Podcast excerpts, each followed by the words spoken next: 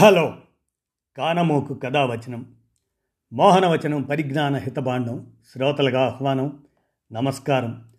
చదవదగునెవరు రాసిన తదుపరి చదివిన వెంటనే మరువక పలువురికి వినిపింపబూనిన అది ఏ పరిజ్ఞాన హితభాండమవు పో మహిళ మోహనవచనమై విరాజిల్లు. పరిజ్ఞాన హితభాండం లక్ష్యం ప్రతివారీ సమాచార హక్కు. ఆ స్ఫూర్తితోనే ఇప్పుడు క్రీస్తు అస్తవ్యస్తు పిఎస్ఆర్ అండ్ బీజీ వీరి రచనల ఆధారంగా, అంటే పెన్మత్స సుబ్బరాజు మరియు బాబు గోగినేనిల రచనల ఆధారంగా క్రీస్తు అస్తవ్యస్తు అనేటువంటి అంశాన్ని మీ కానమోకు కథ వచ్చిన శ్రోతలకు మీ కానమోకు స్వరంలో ఇప్పుడు విజ్ఞాన విషయంగా వినిపిస్తాను. వినండి. క్రీస్తు అస్తవ్యస్తు. ఇక వినండి. యేసు ప్రభువు చారిత్రక పురుషుడు కానే కాదు. ఆయన ఈ భూమి మీద ఎప్పుడు పుట్టింది లేదు, ఎక్కడా తిరిగింది లేదు. యేసు అనేది ఒక ఊహాజనిత పాత్ర, అది కేవలం కల్పితం. ఇంగ్లీష్ క్యాలెండర్ ప్రకారం ప్రతి ఏటా తేదీ మారకుండా ఇరవై ఐదు డిసెంబర్ నాడు యేసుక్రీస్తు జన్మదినం వస్తుంది. కాబట్టి ఈ భూమి మీద యేసు పుట్టింది నిజమే అయి ఉండొచ్చు అని చాలామంది అనుకుంటున్నారు. కానీ యేసు అనేది మతపరంగా సృష్టించబడిన ఒక కల్పిత పాత్ర పేరు. యేసు అనబడే అతను చారిత్రక పురుషుడు కానే కాదు. అతనెప్పుడూ ఈ భూమి మీద పుట్టనే లేదు, ఎక్కడ తిరుగాడలేదు. డిసెంబర్ ఇరవై ఐదున క్రిస్టమస్ ప్రభుత్వ సెలవు దినం. ఇది శ్రీరామనవమి, శివరాత్రి, కృష్ణాష్టమి తేదీల్లాగా మారదు. ఎందుకంటే క్రిస్మస్ను మన పంచాంగం చంద్రమాన క్యాలెండర్ ప్రకారం లెక్కించరు, దాన్ని గ్రిగోరియన్ క్యాలెండర్ ప్రకారమే లెక్కిస్తారు. అందుకే అది ఏటా తేదీ మారకుండా డిసెంబర్ ఇరవై ఐదో తేదీననే వచ్చేస్తుంది. క్రైస్తవులు వాడేది గ్రిగోరియన్ క్యాలెండర్. క్రిస్మస్ క్రైస్తవుల పండుగ కాబట్టి అది ప్రతి సంవత్సరం ఒకే తేదీన, అంటే డిసెంబర్ ఇరవై ఐదవ తేదీననే వస్తుంది. అందుకని డిసెంబర్ ఇరవై ఐదు నాడు నిజంగానే యేసు పుట్టినరోజని అనేక మంది క్రైస్తవులతో పాటు ఇతర మతాల వాళ్ళు కూడా నమ్ముతున్నారు. యేసు ఎప్పుడు పుట్టాడన్న దానికంటే తొలినాళ్ళ క్రైస్తవులు పునరుద్ధానానికే ప్రాధాన్యతనిచ్చారు. క్రిస్మస్ అంటే యేసు పుట్టినరోజు. తేదీ విషయంలో ఎవరు ఎన్ని విధాలుగా కథలు కథలుగా చెప్పుకునేవారో వినండి. అలెగ్జాండ్రియాకు చెందిన ఫాదర్ క్లెమెంట్ క్రీస్తు పూర్వం మూడవ సంవత్సరంలో నవంబర్ పదిహేడున యేసు జన్మించాడు అన్నాడు. బైబిల్లోని గొర్రెల కాపర్ల కథనాల ప్రకారం అది శీతాకాలం అయ్యే అవకాశం లేదని మరికొందరు మే ఇరవై అన్నారు. ఇంకా కొందరు ఏప్రిల్ పంతొమ్మిది లేదా ఇరవై అన్నారు. చరిత్రకారుడైన విలియం జే టిగ్ ఈ వాదనలన్నింటినీ తోసిపుచ్చి ఆ తేదీ మార్చి ఇరవై ఐదు అన్నాడు. ఖగోళ శాస్త్రవేత్త డేవ్ రెనెకే బైబిల్లోని నక్షత్ర కథను బట్టి వీనస్, జూపిటర్ గ్రహాలు ఒకే రేఖ మీదకొచ్చిన ఆ తేదీ క్రీస్తుపూర్వం రెండవ సంవత్సరం జూన్ పదిహేడు అని ప్రకటించాడు. అది తప్పని బృహస్పతి శనిగ్రహాల కూటమి క్రీస్తుపూర్వం ఏడవ సంవత్సరం అక్టోబర్లో జరిగిందని మరికొందరు అన్నారు. కొందరు చరిత్రకారులు యేసు జననం క్రీస్తుపూర్వం ఆరు రెండు సంవత్సరాల మధ్యకాలంలో జరిగిందని ప్రతిపాదించారు. మొత్తం మీద క్రీస్తు శకం మూడు వందల ముప్పై ఆరవ సంవత్సరంలో తొలిసారి డిసెంబర్ ఇరవై ఐదును కొందరు తెర మీదకు తెచ్చినట్టు తెలుస్తుంది. డిసెంబర్ ఇరవై ఐదును యేసు పుట్టిన తేదీగా పోప్ జూలియస్ క్రీస్తు శకం మూడు వందల యాభై సంవత్సరంలో ఆమోదం తెలిపాడు. క్రీస్తు శకం మూడు వందల యాభై నాలుగు సంవత్సరంలో దీన్ని అధికారికంగా ప్రకటించిన తొలి వ్యక్తి రోమన్ బిషప్ లైబేరియన్. అప్పటికి సూర్యుడికి సంబంధించిన పురాతన పండుగ శాటర్నాలియా అనే దాని పేరుతో డిసెంబర్ ఇరవై ఐదును జరుపుకునేవారు. అయినా ఈ ఇరవై ఐదో తేదీ ప్రజల ఆమోదాన్ని పూర్తిగా పొందలేకపోవడంతో యూరప్ పశ్చిమ ప్రాంతంలో డిసెంబర్ ఇరవై ఐదున తూర్పు ప్రాంతంలో జనవరి ఆరున చాలా రోజుల పాటు దీన్ని క్రిస్మస్ పండుగను జరుపుకున్నారు. క్రీస్తు శకం నాలుగవ శతాబ్ది నాటికి డిసెంబర్ ఇరవై ఐదుకు ముందు వచ్చే నాలుగు ఆదివారాలను సంసిద్ధ దినాలుగా గుర్తించారు. క్రీస్తు శకం ఎనిమిదవ శతాబ్ది నాటికి డిసెంబర్ ఇరవై ఐదున ఓక్ చెట్లను నిలబెట్టడం ఆరంభించారు. అంతకుముందు ఆ ఆచారం లేదు. క్రీస్తు శకం పదహారు వందల నలభై నాలుగో సంవత్సరం నాటికి ఇంగ్లండ్లో ప్యూరిటన్ల పెత్తనం అధికంగా ఉండటంతో డిసెంబర్ ఇరవై ఐదును యేసు జన్మదినంగా జరుపుకోవడాన్ని నిషేధించారు. ఆ రోజు సెలవును రద్దు చేసి దాన్ని పనిదినంగా ప్రకటించారు. క్రీస్తు శకం పద్దెనిమిది వందల ముప్పైవ సంవత్సరం తర్వాత అమెరికాలో క్రిస్మస్ ఆచరణ ప్రారంభమైంది. క్రిస్టమస్ అన్న పదం పదకొండవ శతాబ్ది నుంచి వాడుకలోకి వచ్చింది. క్రీస్త్ మాస్ అనే పదాల కలయికతో క్రిస్మస్, దీనికి లాటిన్ మూలం మిషియో మిఠెరేల్, వీటి ప్రకారం టు సెండ్ అని అర్థం, అంటే పంపగా వచ్చిన క్రీస్తు అని చెప్పుకోవచ్చు. కింగ్ జార్జ్ సెకండ్ ఆయన కాలంలో క్రీస్తు శకం పదిహేడు వందల నలభై మూడవ సంవత్సరంలో క్రిస్మస్ ప్రార్థనలు అనంతరం హల్లెలూయా అని అనడం ప్రారంభమైంది. దీన్ని వాడిన తొలి వ్యక్తి George Frederick Handel. Christmas tree ఇటలీలోకి పదిహేడవ శతాబ్దిలో ప్రవేశించింది. క్రిస్టమస్ పూర్తి రూపాన్ని సంతరించుకున్నది పంతొమ్మిదవ శతాబ్దిలోనే. ఆశ్చర్యమైన విషయం ఏమిటంటే నేటికీ క్రిస్మస్ జరుపుకొని క్రైస్తవ శాఖలు కొన్ని ఇంకా ఉన్నాయి. మరి కాలాన్ని క్రీస్తు శకం ఆఫ్టర్ డెత్, క్రీస్తు పూర్వం బిఫోర్ క్రైస్ట్ అని లెక్కిస్తున్నారు ఎందుకని? చరిత్రలో యేసుక్రీస్తు నిజంగానే ఉండేవాడా లేక అది కల్పిత పాత్రనా? క్రీస్తు శకం ఏడి, క్రీస్తు పూర్వం బీసీకి బదులుగా కొన్ని దేశాలు common era CE, before common era BCE అని లెక్కించడం ఉన్నదేగా. ప్రపంచ దేశాలన్నీ నేడు కాలాన్ని ఒకే రీతిగా లెక్కిస్తున్నాయి. కాలం గురించి ప్రస్తావన చేసేటప్పుడు బీసీ బిఫోర్ క్రైస్ట్ అని, ఏడి ఎన్నో డొమినీ అని రాయడం జరుగుతుంది. ఎన్నో డొమినీ అనే లాటిన్ పదాలకు in the year of our lord అని అర్థం.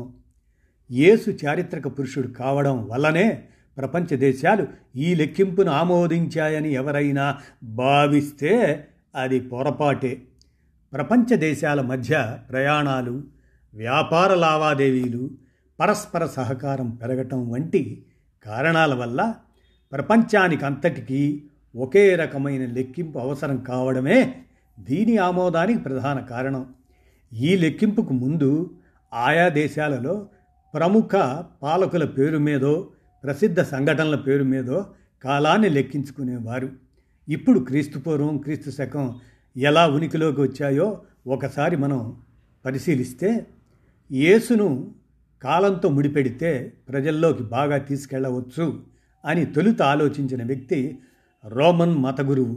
అతడి పేరు డైనోసియస్ ఎక్సిగ్యువస్.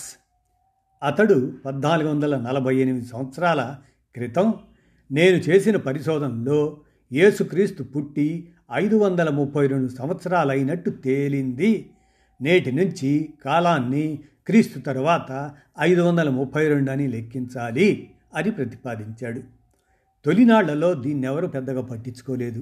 కానీ అతగాడి ప్రతిపాదనను రెండు వందల పదహారు సంవత్సరాల తర్వాత రోమన్ పాలకులు స్వీకరించి అప్పటి వరకు ఆచరణలో ఉన్న రోమన్ శకానికి బదులుగా క్రీస్తు శకం ఏడు వందల నలభై ఎనిమిది అని లెక్కించడం ఆరంభించారు.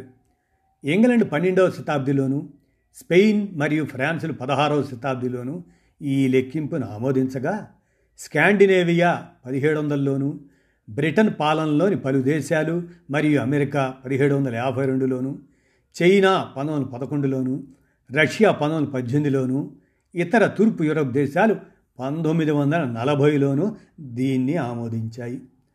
మన దేశం విషయానికి వస్తే పదహారవ శతాబ్దిలో పోర్చుగీస్ వారు దీన్ని ఆరంభించిన పదిహేడు వందల యాభై ఏడు నుంచే ఇక్కడ అది వాడుకలోకి వచ్చింది. ఈ లెక్కింపును వినియోగించడానికి ఇష్టపడక ఫ్రాన్స్, శ్రీలంక దేశాలు వెనక్కు మళ్ళీ తమ పాత లెక్కింపుకు మారినా అంతర్జాతీయంగా ఎదురవుతున్న ఇబ్బందుల కారణంగా వాళ్ళు కూడా మళ్ళీ దీన్నే ఆశ్రయించక తప్పలేదు. దీన్ని క్రీస్తు పేరును వాడటం ఇష్టం లేని దేశాలు బీసీ ఏడి అని వాడటానికి బదులు నేడు CE common era, BCE before common era అని వాడుతున్నాయి. అంటే సాధారణ శకం సాధారణ శకానికి ముందు అని అర్థం. ఇక్కడ మరో విచిత్రం ఉంది.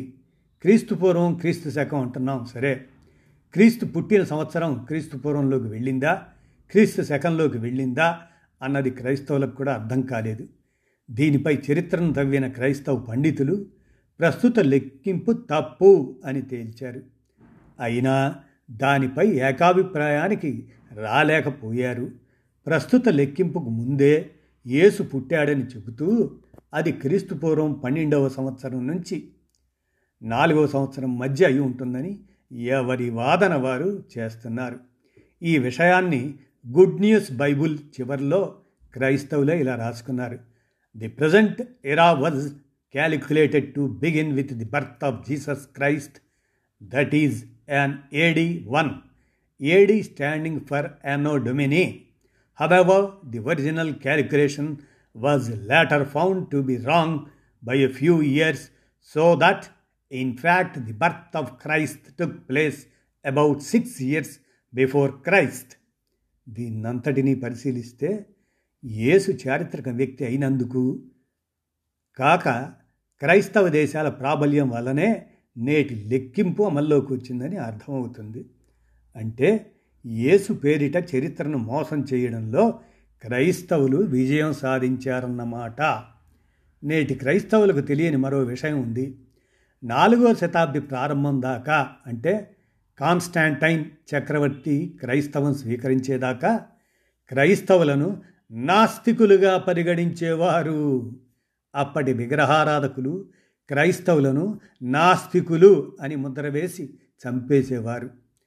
ఆ తర్వాతి చరిత్రలో క్రైస్తవులు కూడా అలాగే ప్రవర్తించారు. ఇక ఏ మాట కామాటే చెప్పుకోవాలి. కన్యకు పుట్టడం అనేది ఈజిప్ట్ బానిసల నమ్మకం. పాయసానికి భారతదేశంలో దేవుళ్ళు ముట్ల. ఎన్ని కథలు చెప్పినా పునరుద్ధానం కథ కూడా అంతే. పునర్జన్మ కథ అలాంటిదే. ఈజిప్ట్ నుండి పాలస్తీనాకు ఆ బానిసల వలస నిజమైన ఎర్ర సముద్రం చీలే ప్రసక్తి మాత్రం లేదు. యమునా నది కూడా దారి ఇవ్వలేదు. నీటి మీద నడవటం వీలు కాదు. అప్పుడైనా ఎప్పుడైనా హఠయోగం నేర్చుకున్నా సరే. Prayer oil power nil.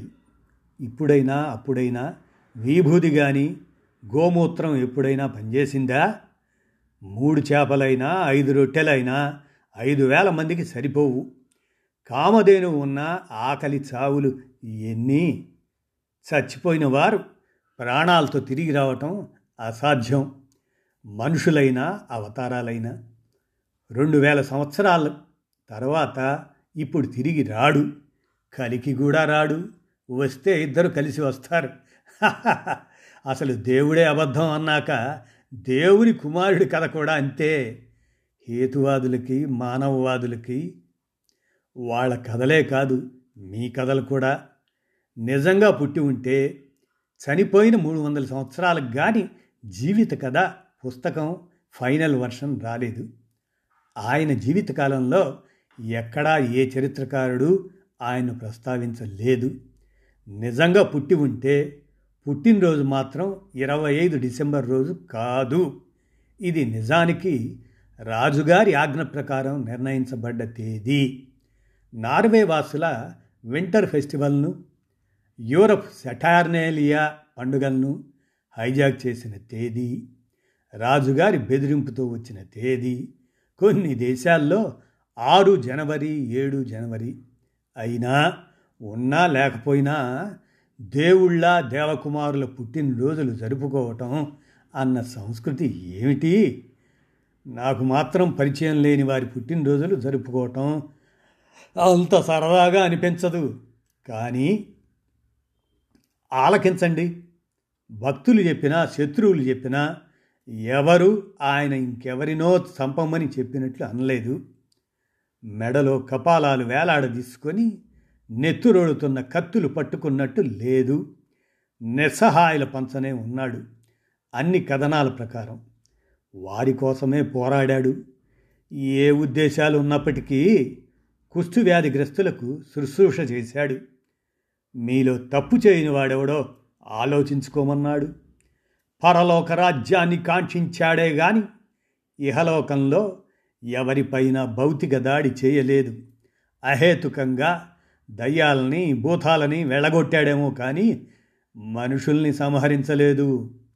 పైగా శత్రువులతో ఎంత ఉదాత్తమైన పద్ధతిలో వ్యవహరించాలో బోధించాడు. ఎల్లకాలానికి అది మార్గదర్శకమే.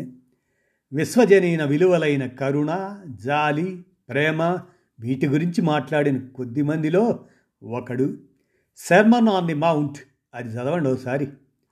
శత్రువును ప్రేమించు అని అన్నాడని గుర్తు చేసుకోవడానికి జబర్దస్తి చందాలు వసూలు చేసి శత్రువు అనుకున్న వాడి దిష్టి బొమ్మను గుంపుగా చేరి బూతులు తిడుతూ తగలబెట్టడానికి చాలా తేడా ఉంది.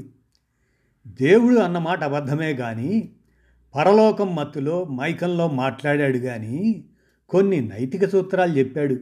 కాబట్టి అంతమంది మిత్రులు సంతోషంతో ఈరోజు గడుపుతుంటే జిడ్డు మొహం వేసుకొని వాళ్ళని దెప్పి పొడవాల్సిన అవసరం లేదులే. ముఖ్యంగా నువ్వు దెప్పి పొడిచావా లేదా అని నన్ను అడగనవసరం లేదు. గురువింద గింజ వాళ్ళు పుట్టినరోజు మన పుట్టినరోజు కానవసరం లేదు. ఇతరుల ఆనందం మంది కూడా కావచ్చు. కథలను పక్కన పెట్టి ప్రేమ, కరుణ, జాలి గురించి మాట్లాడుకోవలసిన అవసరం చాలా ఉంది నేటి ప్రపంచంలో. నాకు గుర్తున్నప్పటి నుండి అందరి అన్ని పండుగలు జరుపుకున్నట్లే మా నాస్తిక ఇంటిలో మా నాన్నగారు ప్రతి క్రిస్మస్కు కేక్ తెచ్చేవారు. చాలామంది ఆస్తికులలో కూడా ఇది జరిగేది. ప్రాబ్లం కేకుతో కాదు, శిలువతో. యేసుతో కాదు ఇబ్బంది, కన్యకు పుట్టి నీటి మీద నడిచి చనిపోయాక మళ్ళీ ప్రాణం పోసుకున్నాడు అన్న మెసేజ్. దేవుని కుమారుడు అన్న మహత్యాలు చేశాడు అన్న క్రీస్తుతో కదా. కోపం ఎందుకు వస్తుందంటే ఆయన ప్రేమ సందేశం అని తమని తాము ఇతరులను మోసం చేస్తూ ఆయన పేరు మీద ప్రపంచమంతా ఆక్రమించుకోవాలని తెల్లతోలు రాజులు ప్రయత్నం చేసినప్పుడు ఆయన అనుచరులు స్పందించలేదు ఏమిటి అని. నల్ల జాతీయులు ఉన్న దేశంలో పుట్టిన మనిషికి తెల్లతోలు ఫేసు పెట్టి ప్రచారం చేసినందుకు ఈరోజు వినిపిస్తున్న విమర్శ అది కాదు. మతాన్ని హేతుబద్ధంగా మానవ కోణం నుండి పరిశీలించడం మానేసి మత కోణంలోనే దాడి చేయటం చూస్తున్నాం. ఈ మీ మతం మా మతం దరిద్రం ఇటీవల కాలంలోనే ఇబ్బందికరంగా ఉన్మాదంగా మారింది. మతం మూక చేతిలోకి వెళ్ళిపోయింది.